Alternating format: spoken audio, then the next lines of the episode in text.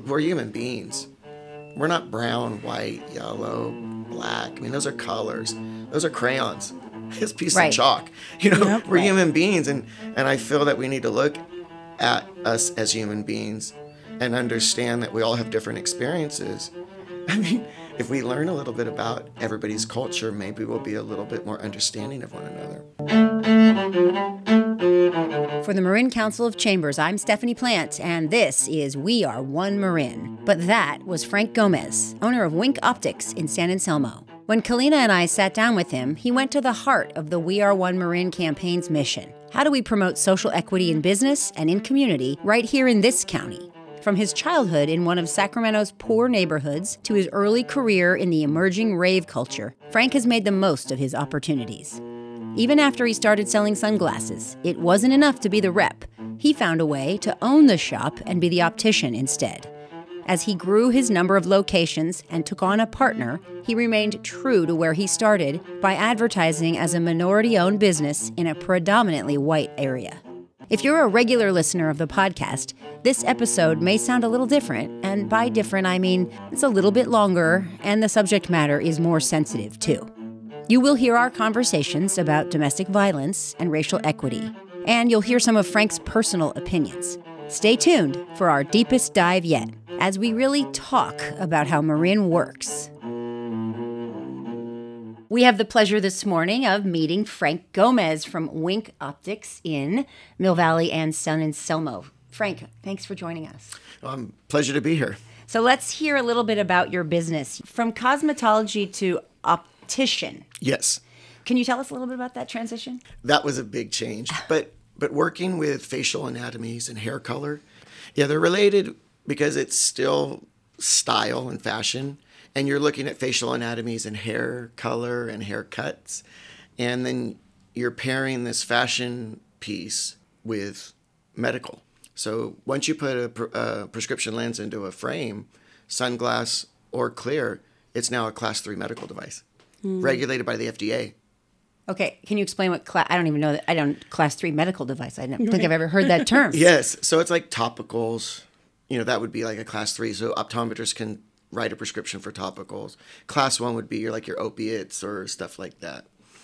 So contact lenses are a class three medical device as well. So regulated by the FDA. Because you need a prescription to obtain it. Mm-hmm, yes. Okay. So it's it's interesting, and that's why you don't pay tax on your prescription eyewear. Oh cool. Another another handy consumer tip right here. That you wouldn't think about, right? At so all. so this is going to sound super um, basic, but an optician is different from an optometrist is different from an ophthalmologist. Can you would, just because I had to go look it up? Yes. We Most- both did. Yes, I bet. most most people go, "You're an obstetrician." oh no! I don't know. Definitely not that. I know. I know what that is. I I work from the neck up. Yeah. They work from the waist down. and I want to keep it right there. Oh my god! And you're going to be doing stand up this weekend. Where? I know. Well, too bad Terrapin closed. I'd be I over mean, there. right? So the difference between an ophthalmologist is they're a medical doctor Okay. And they do surgeries, etc. Uh, eye surgery. Yes. Okay. And then optometrists now are trying to get a, a little broader scope. They can manage glaucoma. Um, they can do topicals, prescribe topicals, and it depends on the state. And then the difference from an optometrist to an optician is we choose the correct frame for the facial anatomy and then marry the prescription that the doctor prescribes into the correct frame. And sometimes the frame and, and the prescription won't go together. No, And then you provide the service of uh, eye exam from the optometrist in your stores, correct? Yes, in Mill Valley we've done that for quite a quite a while, and then we just added San Anselmo just two months ago. Oh. So we have Dr. Tim Tandro, who was an optometrist in San Francisco for 40 years, and then we just have Dr. Nina Margulis from Mill Valley. Unfortunately, during COVID, her practice closed, and um, her loss, but our gain, and now her gain is she's in both locations, and she's very very happy. We love to have her, so she's great. And full disclosure, I have actually uh, had my eyes examined by her, and I have been purchasing glasses from the Mill Valley store for a long time. You guys are well enmeshed in the community there. I, I was involved in the local swim team and got to know your your partner Quinn that way. Um, I do think it's fair to say that the chambers of commerce nominated businesses to be featured in the ads in the IJ, and then we solicited for volunteers to be in the podcast. Just lest anyone think that we're, we're in a um, Stephanie's Friends In a podcast. Frank is giving me new goals for glasses right now. Um, if if all of our Electric green aviator styles. if all of our listeners could just see Yes, and if you put these under a black light, they glow. Come on. glow Oh, in yes. the dark. If the black light is on, like when you'd go to a club, these things, because my kids have a night light that is like a black light. It has all these things. And then when I went in there one day, they go, they call me Otosan, which is uh, father in Japanese. They're like, your glasses are glowing. and I used to be a club promoter, so throwing raves and everything too, which isn't on that list. oh, not that's on not your in your resume. bio. That's weird. Seriously? I left not that on on your yeah, LinkedIn. I left that on LinkedIn, but I used to promote nightclubs um, for almost 20 years. Wow. It was pretty fun. I, I've, I always explain to my wife, uh, "You have nothing to worry about. I'll never have a midlife crisis. So I won't. I don't need the Porsche or anything like that. I'll just stay with my Prius and my Tesla. I'm good to I go." did that before. Yes. So you mentioned your kids. You have two? I have actually three. So I have a 23 year old who's about to graduate from San Diego State. Wow, congratulations, Thank Dad. Thank you very much. And uh, and then I have nine and 10 year old daughters. and your own background, if we may, a little bit. So, um, grew up in Sacramento, born in Sacramento in 1966. Oh, wow. I wasn't going to ask you that, but okay. Yes. So I am your elder, so please show me a little respect. I'd appreciate it during this podcast. Go be kind. You don't have me by much. Kalina, on the other hand, I'm just gonna stay quiet. She's a baby. she's a baby. You have my respect. Oh, thank you very much. well, the funny, the funniest story about Kalina is, I had no idea. So she, I get the call about the podcast, and uh, she goes, "Oh, you know, you fixed my glasses for me." And I'm like, "What are you talking about? I have never met you before." and then she told me that Dave brought this Chanel to me a few weeks ago, and he goes, "A friend of mine broke this frame. What can you do?" And I said, um, "Repair it." And then They're on my face right now. and they're Chanel. They look fabulous. Did you recognize the glasses when you came in today? Yes, but she had mentioned that I had repaired them, but then I knew right away. Yeah. it so I didn't. I hadn't met her, but I knew who it was, who she was from the frames that were on her face. That is great. In most rooms, I have the best glasses, except for in this room. You two are kicking my Chanel's.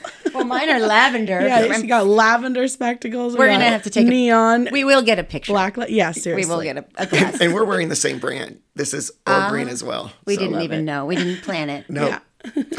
So clearly, the glasses business seems to be where you've settled. Well, it was interesting. Um, so I went into the opticianry, and I was making probably millions of dollars for these doctors over the years. And then I happened to go on Match.com, and that's how I met my wife at the time. And uh, she later on we started dating, and she said, you know, because I was working in these little optical practices, and she said, you should really get your own place. You know, you have this drive, and you know, why are you working for people? And after that, I ended up getting a job in sales. Somebody saw potential in me. And it was interesting for so many years, I was always saying, Oh, somebody gave me a break. And a couple CEOs and a couple of my mentors said, No one gave you a break. Hmm. And I was taken back. I'm like, No, no, this dude gave me a break. And they're like, No, if he didn't see potential in you, he would have never gave you the job. so you need to give yourself a little pat on the back because sometimes I always give everybody else the thanks, and and sometimes you have to thank yourself, and we forget about that. Especially being, I feel like people of color, we're we're always thankful for just getting a break, and sometimes we forget to kind of thank ourselves. My grandfather used to say, "It's better to be lucky than good," which I mean that that expression is not uh, unique to him. Right. But you have to be in the right place at the right time, working hard for someone to notice you, meaning which is what I think you're saying, and also you have to recognize the good fortune that is in front of you. Oh, absolutely. And so I, I, I took the job with Maui Jim, and I don't have a four year degree, I don't have a high school diploma. And so uh, I was like smoking these people in sales. And, you know, on sales teams of 100 people, There were only two or three people of color on the sales teams. But it's great because I, I had opportunity, I ran with it, and I never looked back. And then, so I had built relationships as a sales rep with my accounts. So San Anselmo was one of my accounts for Maui Jim. Mm. So I had just started with Maui Jim in 2007, and I was in Santa Rosa, and all of a sudden, uh, one of my accounts goes, "Oh, you know Jeff's selling." I said, "No, I had no idea."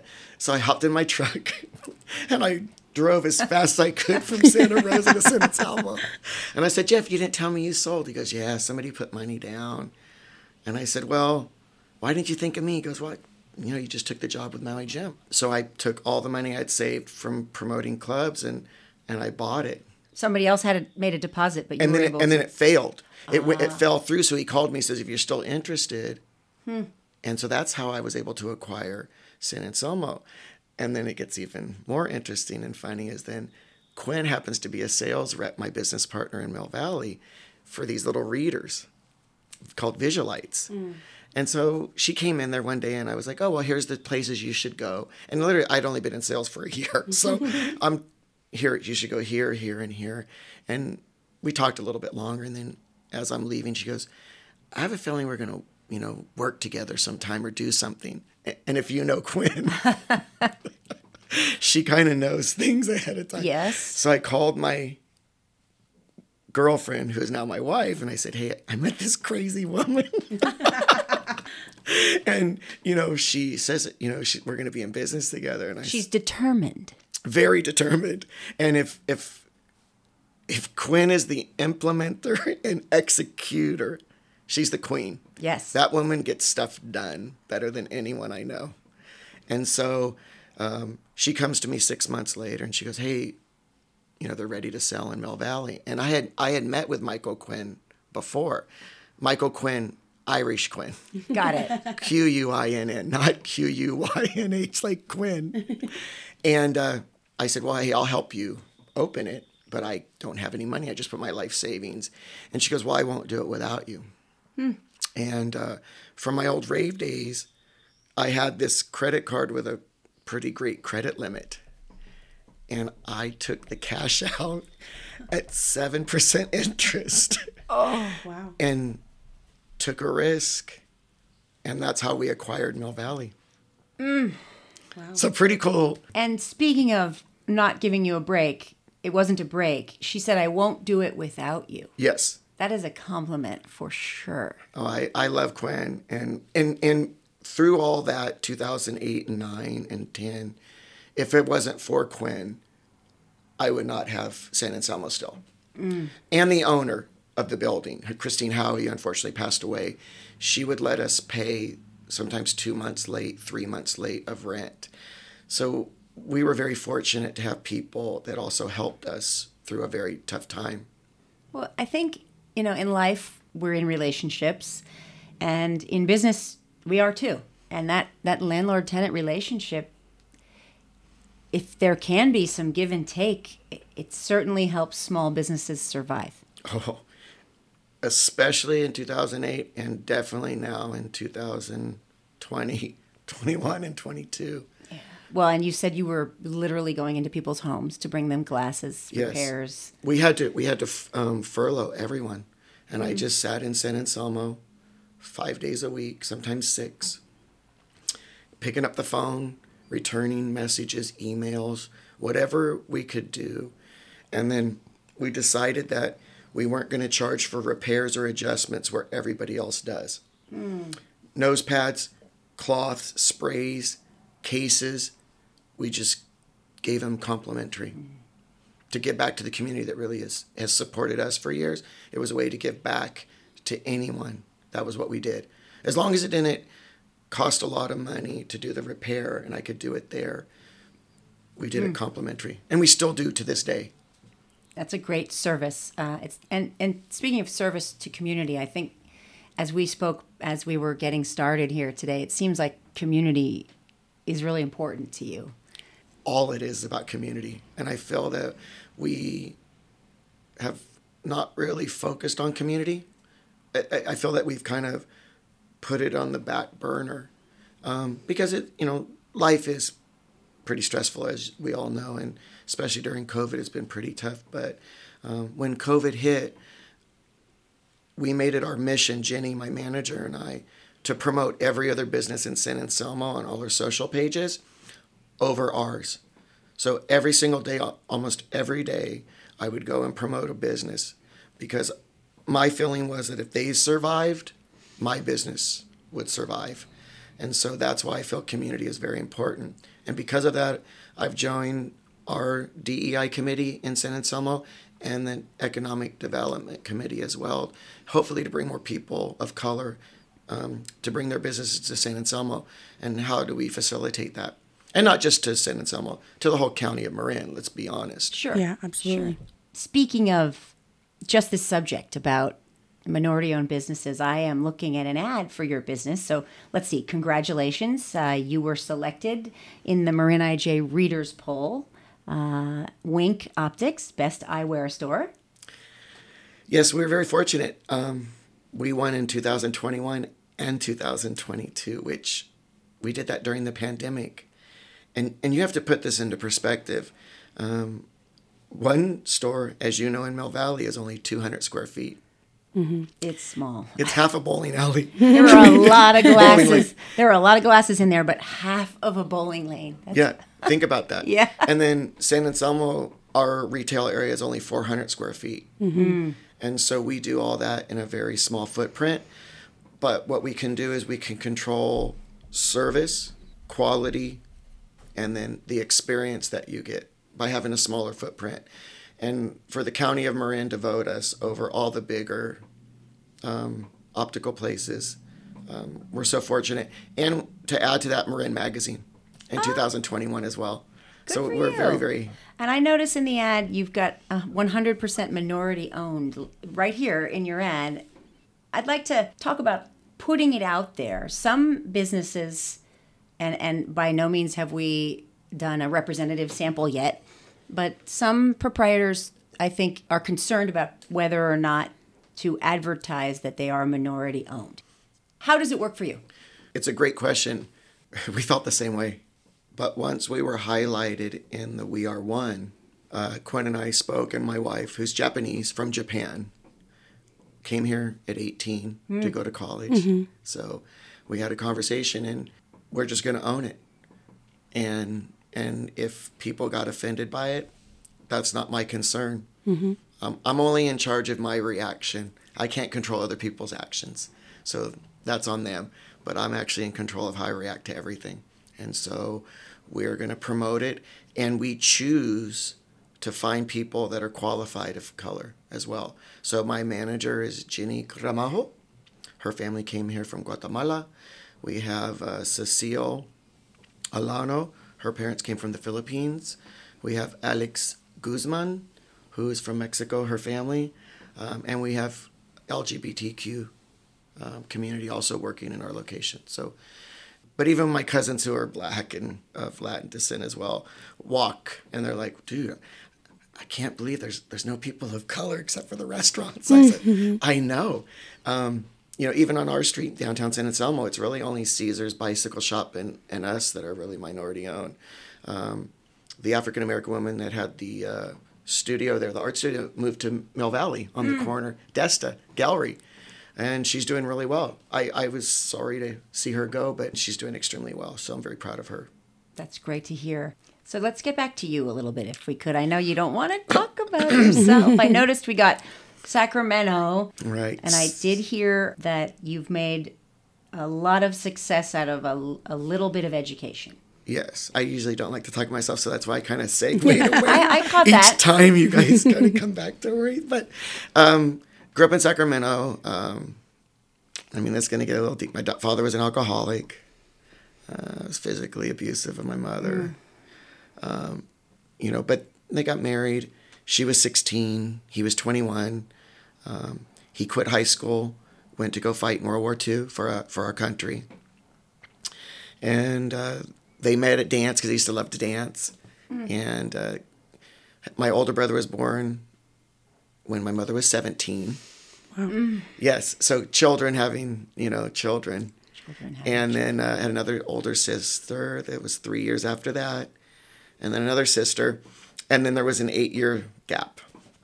And from my understanding, uh, my younger brother and I were the kids to save the marriage.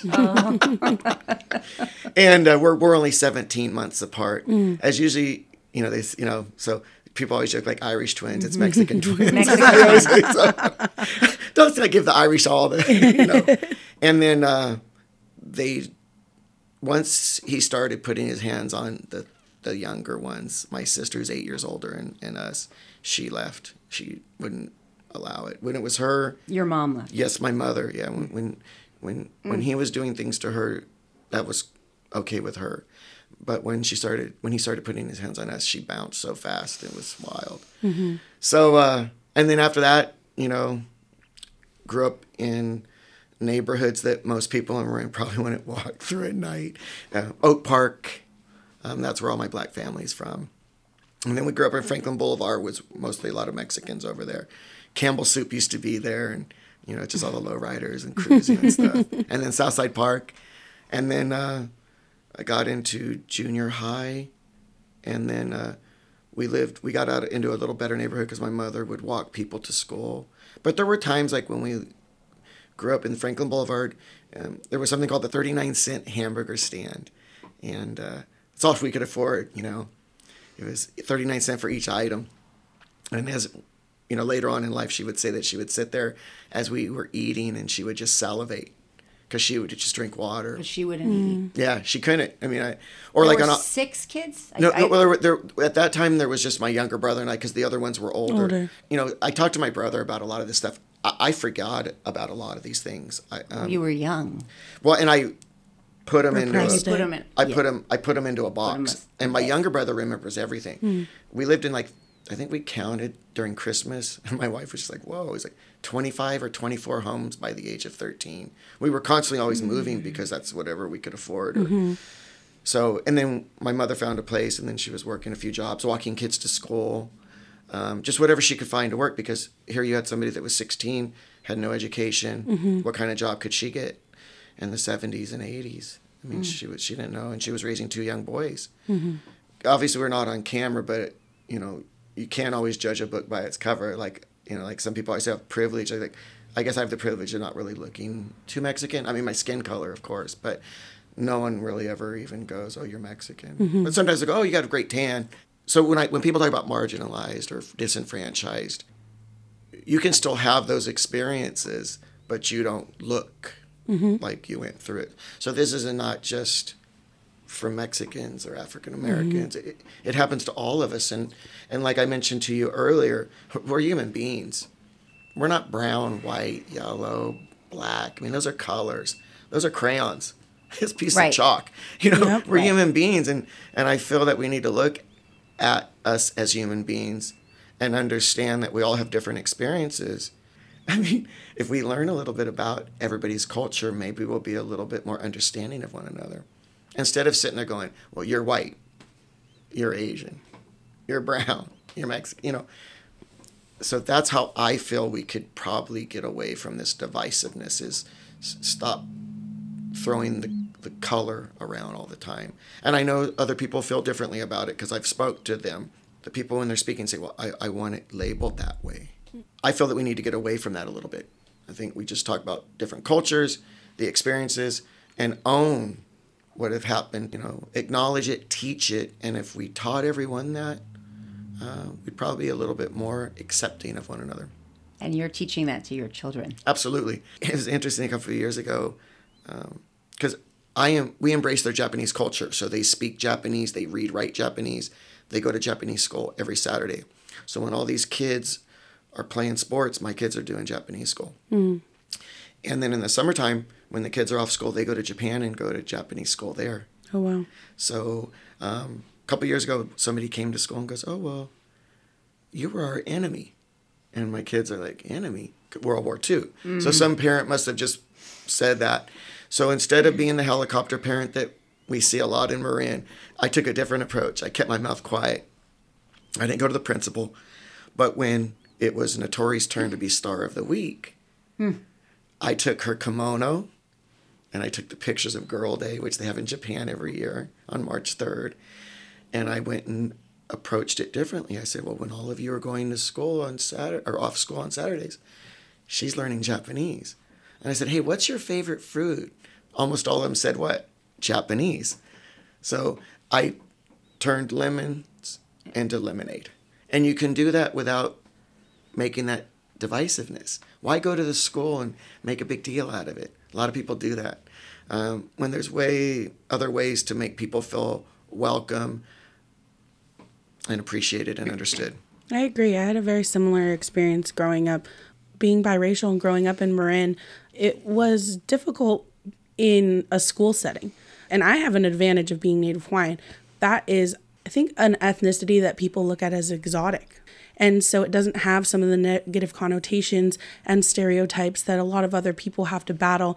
And even yet, still, like, I hid going to hula. I danced hula in Richmond when I was in elementary school. And it reminded me your story. We had a show and tell.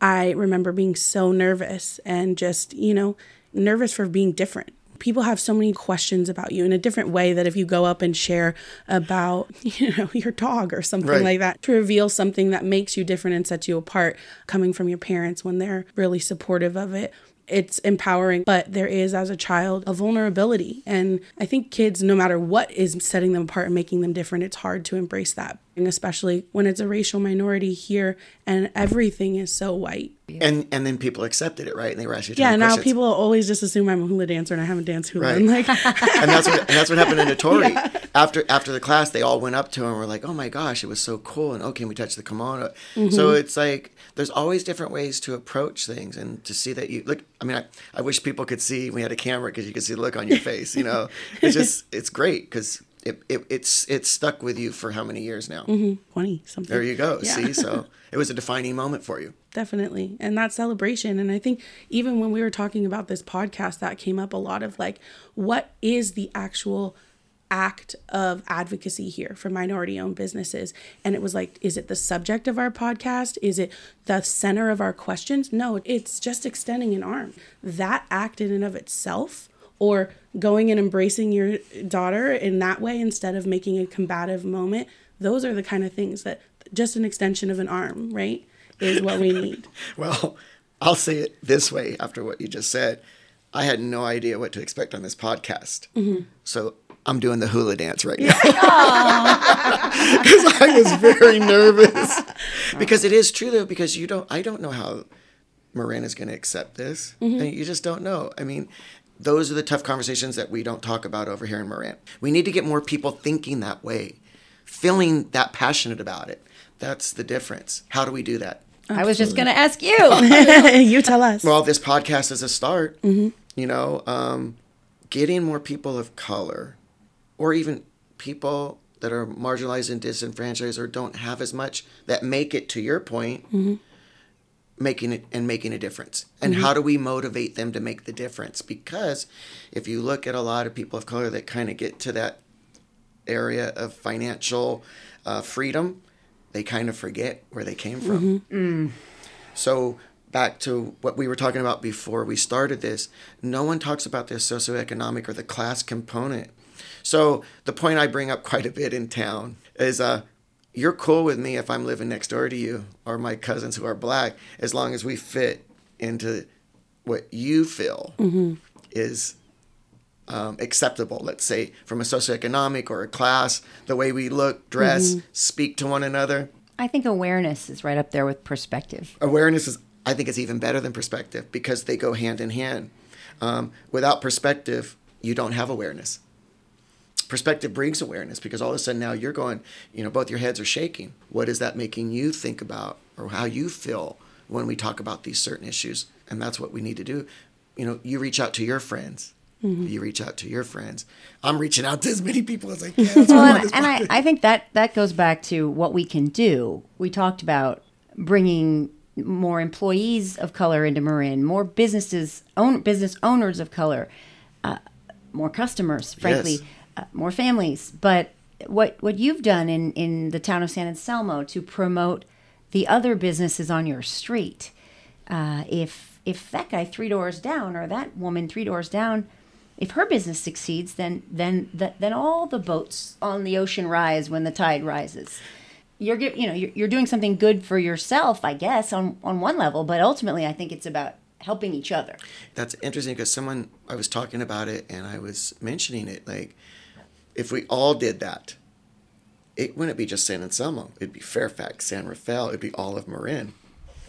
And so we have to get the businesses together. And what you're doing, this is amazing. And so, you know, I'm doing the bowing to you. We're not worthy. Not Well, we can't You know, do it Myers. You know, we can't do it alone, and we're so grateful to our our friends and colleagues at the Marin Community Foundation Yes. and at the Marin IJ, and all of our chambers of commerce, because Yes. that's that's another way that we can lift businesses up. Mm-hmm. Uh, the local chambers, their CEOs and staff, they work really hard to promote and and and support local businesses. Oh, when I was approached, I I was like so excited because what you're doing is giving everybody a louder voice mm-hmm. and more people to reach. Mm-hmm. This is what makes a difference. Thank you. Thank you. We value your time. So Yes. Thank you very much. So let's um, get louder in community together. I agree. Yeah. Thank you very much. It's been a pleasure. The Thank pleasure you. is mine. Thank you to both of you very much.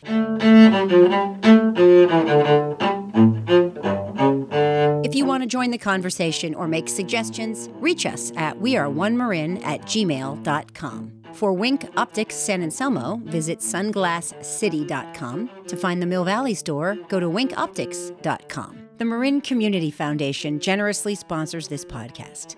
Our theme music is performed by a student at Enriching Lives Through Music. Elm is in San Rafael's Canal neighborhood. Finally, a reminder to support diverse local businesses and shop Marin.